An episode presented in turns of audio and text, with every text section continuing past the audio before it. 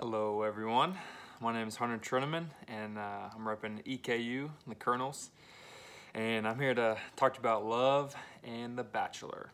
Um, so, I gladly hung up my bachelor status about two years ago when I married the love of my life, Danielle.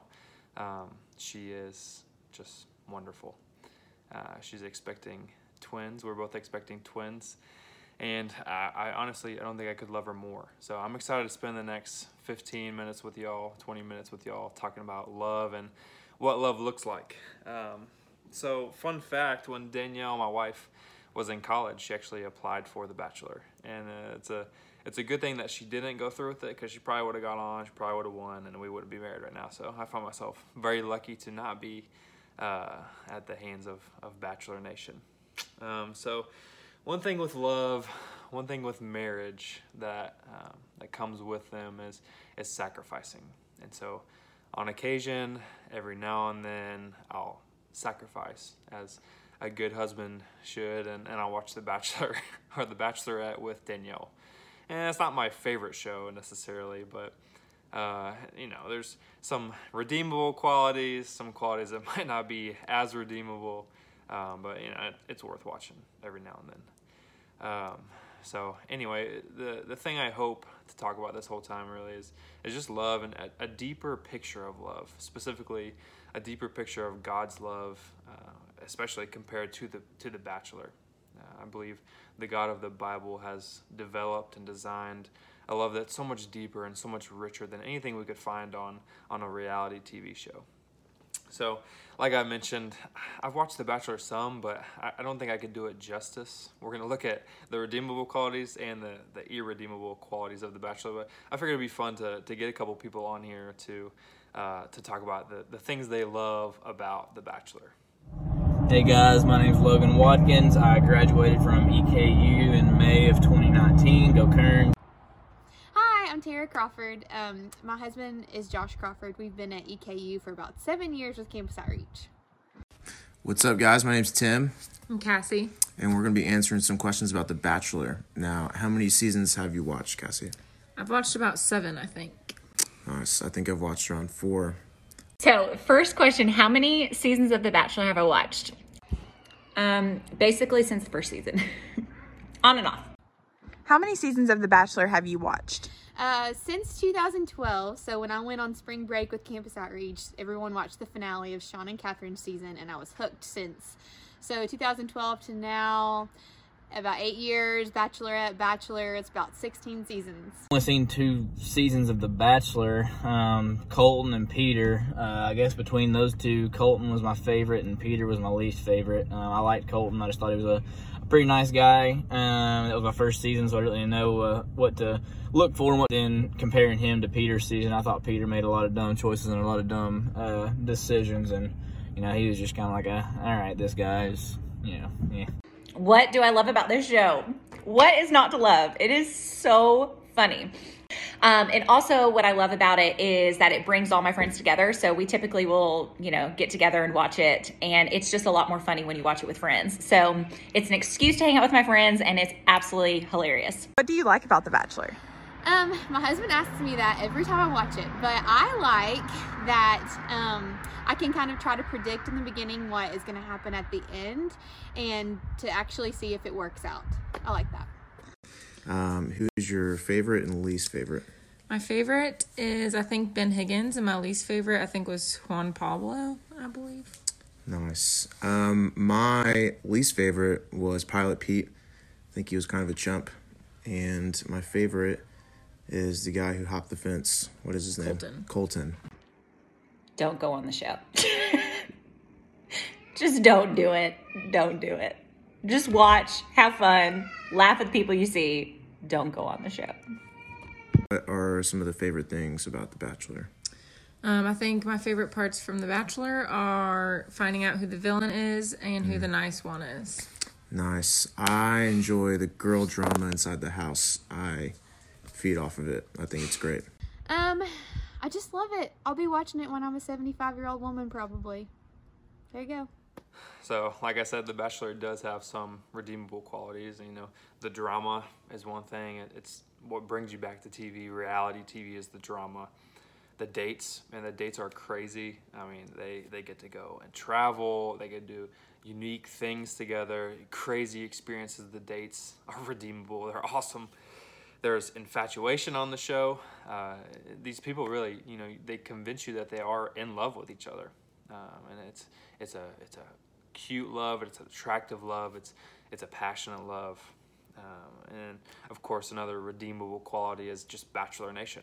I mean, any any show that has uh, a following like The Bachelor is, you know, it, it's worth noting. Bachelor Nation is legit. so these things, among other things, make the show worth watching. But you know, some of these things that draw us into the show can can actually be distorting our view of love if we're not careful. And so, even even the same things like the drama, you know, it's reality TV. Like I said, it's drama, so you love it and you hate it. You, there's uh, there's problematic issues with reality TV, and so there's love triangles. Uh, really love squares, love pentagons, love love going every direction. So anytime there's love and there's competition for love, there's naturally going to be drama. There's naturally going to be fights and arguments and yada yada. The dates, like I mentioned, they're beautiful, but you know they really can set contestants up for failure. And so you think about a foundation of a relationship like this it's built on extravagance. And so these uh, these dates you know you go skydiving straight into catamaran sailing straight into this castle candlelit rustic dinner. And it's th- these are once in a lifetime things. The dates are awesome. They're amazing. But the extravagance can set these contestants up for failure. Um, so infatuation like i mentioned before again you know it's, it's problematic for for several reasons. The, love is just shallow. It's short term. The bachelor's is uh, it's set up on a timeline that's crunched naturally for tv and then bachelor nation uh, you love it and you hate it. Uh, you got to think who is the audience of this tv show? These people that are you know enthralled with the show it's, it's got redeemable qualities like i said but what is this show doing to shape their worldview what is this show doing to um, impact their view, you know, even their definition of love? So my main point in all this isn't to diss The Bachelor. I want to diss The Bachelor the whole time. Um, but really my, my main point is to, to emphasize a type of love that's deeper and richer than what we can find on The Bachelor. And so there, there are good things and bad things about The Bachelor, but um, like I mentioned, this, this is my, my main statement. The God of the Bible has designed love to be richer and deeper than, than the things we can experience on this world. So, what does that look like? What is love? How do we define love? Uh, is the age old question, right? So it's been really interesting for me to uh, to look into and learn more about. I found you know there's there's uh, the Greek translation. I found at least like six or eight different words that are really distinctly different all six or eight of them transition or translate into the word we know in English as love. So love is dynamic. Love uh, it has a lot of um, a lot of flair to it, a lot of variety, a lot of you know it's on uh, a deep, uh, exciting. Uh, it's love, you know. And so what I want to do here for you know the remainder is to just talk about three different types of love from the Greek uh, that we can find in the Bible. And so the first one is eros love. Second one is philos love, and the third one is agape love. So the first one, eros, if we're defining it, is like a, a sexual, it's a passionate love. Eros love is, you know, it's, it's more shallow love based on emotions. It's based on physical traits, kind of surface level type stuff. Um, and so my example for eros love is The Bachelor. and you think about sexual, passionate puppy love, love based on surface level traits, you know, short term love. You can see it's in The Bachelor, this Eros love is emotion driven. It can be short term and it can kind of fizzle out in time. And so, one cool thing about uh, the God of the Bible, you know, Jesus walked on earth and he, exhibited all three of these types of love. And so, this one was a little harder for me, but if I had to compare Jesus in a, you know, an Eros love setting, uh, you know, I thought about when Jesus was in the temple and he flipped tables. So, in this scene, uh, I think it's I can't remember where it is exactly, but Jesus is is passionate and fiery. His emotions were strong in the scene where he flips the table over. And, you know, he's fighting for justice and righteousness over greed and deception.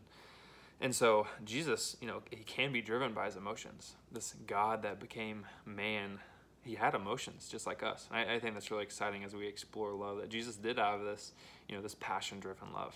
And so when you think of eros love, think of you know passion-driven love, short-term love, you know, emotion-driven love, that kind of thing. Think infatuation, even uh, if you're thinking relationally. So eros love. The second type of love is philos love. So this is more of a brotherly love. It's a love for you know a, a very close friend. It's less emotion driven and more activity driven. And so, for an example, I have a sister named Hadley, and uh, you know I would do anything for her, but at the same time she can also drive me crazy. This this familial bond, her being part of my family, is what it, it sticks us together. But you know, through thick and thin, we, we also have other things we like, uh, you know, mutually enjoy, like things like sports and movies. These uh, these shared interests keep our sibling love strong, and you know they grow us closer together as a bond. So this philos love is brotherly in nature; it's sibling-like in nature. You know, a very good, deep friendship in in nature. So there's more. Uh, there's more substance to this love than just emotions. I'm stuck with Hadley no matter what, but at the same time, I'm so proud to call her my sister. She's my sister. It's a sister that I love and I'll always love. And so, thinking of philos love, thinking of brotherly love in relation to Jesus, I think about uh, his, Jesus' relationship with his disciples. And there's there's one scene in particular that comes to mind when I think about this. Um, and uh, yeah, really, uh, I'd like to just lay it out here. So if you want to turn to John 21, I'm just going to read it. I think that's the easiest way. But the, as you're turning there, John 21, to set the stage, this is after Jesus' resurrection. So the disciples have just gone through this emotional roller coaster where this person that, you know, their master, their teacher, the person they, they believed was the Son of God, he walks with them for three years and then he dies. So naturally, their worldview is shaken to the core. So these disciples, uh, you know, they're, they're left without hope. Jesus is dead. So enter into the scene, step into it with me, John 21. And even as I read, um, try to put yourselves in the shoes of these fishermen. Try to live out this experience like you're on the boat with them. So I'll, I'll read it. John 21, starting in verse 4, we'll read up until about verse 14. So John 21, 4. I want to read it because I think it just does it does it better than me explaining it. This is after Jesus' resurrection. The disciples uh, are about to encounter Jesus again. So, verse 4 Just as day was breaking, Jesus stood on the shore, yet the disciples didn't know that it was Jesus. So Jesus said to them, Children, do you have any fish? And they answered him, No. And he said to them, Cast the net on the right side of the boat, and you'll find some. Familiar to when they, you know, alluding to when he called uh, his disciples the first time. Um, so he said to them, Cast it on the right side, and you'll find some. So they cast it, and now they were not able to haul it in because of the quantity of fish. That disciple whom Jesus loved therefore said to Peter, It's the Lord. When Simon Peter heard that it was the Lord, he put on his outer garment, for he stripped for work, and he threw himself into the sea.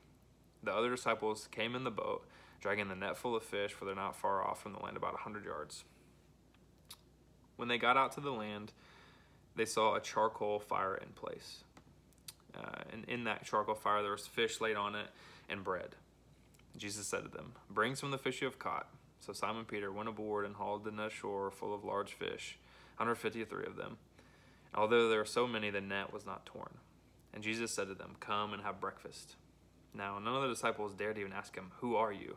Because they knew it was the Lord. They knew it was Jesus. Jesus came and took the bread and gave it to them, and so with the fish. This was now the third time that Jesus was revealed to them after the disciples. Uh, this was now the third time that Jesus was revealed to the disciples after he was raised from the dead. So, philos love, among other things, Jesus was a great friend. Jesus was the friend that was going to show up after a long day of work and say, Hey, you know, I, I, I got breakfast ready for you. You've been toiling all night, fishing. Come, take a load off, hang out with me on the beach. Let's, you know, let's talk about what just happened. and so Jesus was the one that would come back from the dead, and all he wanted to do was bring his disciples to recline with him and talk to them, to hang out with them, to cook a meal with them. So Jesus, this is this is deep friendships, friendships that he's developed with his disciples over years and years, and he's coming after he resurrects to enjoy that with them now that he's back. So, eros love, passionate, emotional, more infatuation. Philos love, like we find in John 21, is brotherly love. It's deep love. It's a friendship uh, like Jesus embodies here for us. And there's a there's a third type of love, eros, philos. The third one's an agape love. This third type of love that I believe really is more impressive than the first two. Jesus embodies all three of them, but this this is the love that we can really uh, to sit sit in this love and really kind of unpack it for the next little bit. So agape love. Um, agape love is a love for everyone. It's an unconditional love. It's innate. It's not driven by feeling. It's selfless and it's sacrificial in nature. It's, agape love is putting the good of others constantly before your own good. Agape love is doing these sacrifices, experiencing these these these love and, and playing them out and then expecting nothing in return. So agape love is selfless, sacrificial, it's beautiful. So when I think about uh, an example for this, it's not a perfect example, but when I think of agape love, I picture Buddy the Elf. You know, he, he has an unrelenting love, and this love is powerful. It's it's uh, it's not expecting a lot in return. So to paint the picture, if you've seen the movie Elf, you can see Buddy's desperate attempt to find his dad. When he finds him, his dad gives him nothing in return. So Buddy goes up to his dad, explains, you know, everything he went through the North Pole, came down to find him, blah blah. It's crazy. Uh, he trekked for miles and miles to go find his dad. His dad rejects him, throws him out of the building. What does Buddy do in return? Not return wrong for wrong, but he, he brings a present for his dad the second time around to express his love to his dad, and he gets kicked out of the building again. And so, like I said, it's not a perfect example of, of agape love because Buddy does grow weary after a time. But Buddy is an example of sacrificial love that he would he would walk out that way to find his dad. He's an example of uh, a self-sacrificing love. Buddy the elf is, you know, it's is a guy that you just can't help but love because his love is so strong for his dad and his family and for Santa and for all these things. And so, agape love is selfless, it's sacrificial. Uh, and, you know, when I think about the breadth of Jesus' love, this is cheesy, but you know, it, it makes me think about how Jesus really is the true bachelor. Like if, if Jesus was a bachelor contestant, he would have everything that you would want in a husband. He would have everything you would want in a God. And so, uh, this bachelor, this redeemer, this bachelor Jesus, he embodies eros love. You know, he's flipping tables. He loves passionately and he fights for justice. He, this bachelor Jesus embodies philos love. He's hanging out on the beach with his friends, eating some fish. He's down to earth. Um, but where we'll be for the remainder of this talk is just unpacking how Jesus, this bachelor, this perfect bachelor, really embodies agape love beautifully and fully. And so, uh, we can find agape love all over the Bible. Agape love is really just another way to, to talk about the gospel of sacrificial love. So God designed this love better than we have it, uh, as seen on The Bachelor. And it's it's richer and it's deeper. And so I, I love to just spend the, the last few minutes concluding with how Jesus really is the ultimate embodiment of, of love. So we'll just look at a couple verses. The first one is John 15, John 15, verse 13. Um, I'll just read it. You, you can see agape love really clearly here. It says, John 15, 13, it says, Greater love has no one than this, that someone lay down his life for his friends. Greater love has no one than this, that someone lay down his life for his friends. So Jesus did just this. He laid down his life for his friends. As we explore the Bible and the themes of the Bible and the, the uh, pictures painted in the Bible, we can find the sacrificial love spread across every book of the Bible. Every book is pointing to this culmination of Jesus dying on the cross for us, this ultimate sacrifice. And so, you know, how do we see this? Isaiah 53 is a place where we can see it really clearly. So, John 15 lays out what it is. Isaiah 53 back in the Old Testament can explain exactly how Jesus did it. So, Isaiah 53 verses 5 and 6. This is where we're going to see how God's uh, sacrificial love is on display, but also how it impacts us.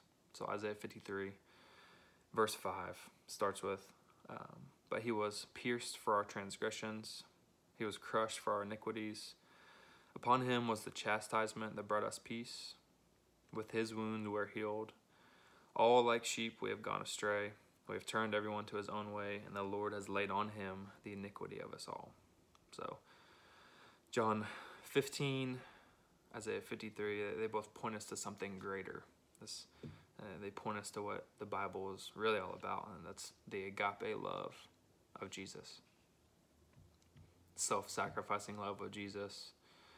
They point us to this, this recurring theme of love in the Bible. And so we can see in Isaiah, Jesus was pierced for our transgressions, meaning he was, he was stabbed for our sin. Jesus was crushed for our iniquities, meaning he was trampled for our shortcomings. Jesus received chastisement, and that chas- chastisement ultimately can bring us peace.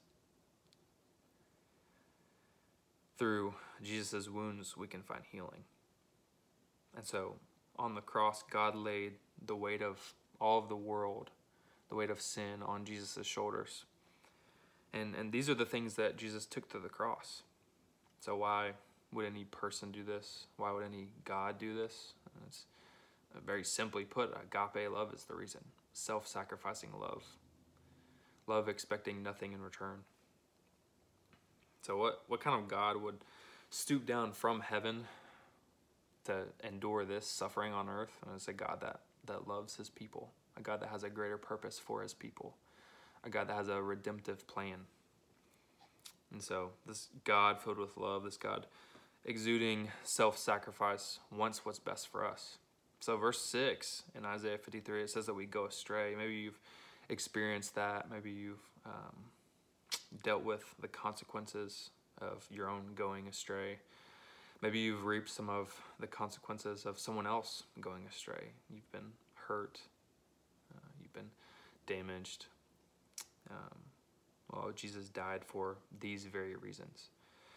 So Jesus didn't die to bring more hurt. He didn't die to bring more guilt. He didn't die to make your burden heavier. He died to bring you peace, like Isaiah 53 says. Jesus died to bring healing. And that peace and that healing, it was sealed when Jesus rose from the grave. Uh, if Jesus never rose from the grave, then this would all be for nothing. Christianity would be a, a vain attempt at religion, but because Jesus did raise from the grave, there's there's more to the story than our hurt and our burdens, our bondage, our brokenness, our pain. Uh, there's uh, reassurance that Jesus will come back. This God of agape love is going to come back not to, to be sacrificed again, but in victory and in power. And so he's bringing peace and he's bringing healing. Yes, he's he's going to, to wipe away every tear from our eyes, but he's also going to bring righteousness. He's going to bring justice. He's going to bring uh, overwhelming senses of victory when he comes back. And so now we're caught in the middle, getting glimpses of that peace and of that healing, waiting, uh, eagerly longing for the day where that peace and that longing is fulfilled completely. And so uh, the Christian life isn't one of perfection. The expectation or the standard was never perfection. And we see in the Old Testament how that was made so clear by the Israelites, by God's people. But the beautiful thing is the Christian life is one of adoption. And so this this God of agape love welcomes us into his family even though we don't deserve it. And so look at these things that Jesus went through for that reason. He, he was crushed, he was pierced, he was chastised, he was wounded. So he takes all of these things and in return, instead of giving us what we deserve, he gives us agape love. He gives us peace. He gives us freedom from the bondages of sin. He, he gives us uh, weight lifted off of our shoulders from the crushing and the piercing bondage that we really do deserve. He offers us peace. He offers us healing. And so all of these things, they can't be explained away by uh, a love other than agape love, this self sacrificing love, this love that expects nothing in return.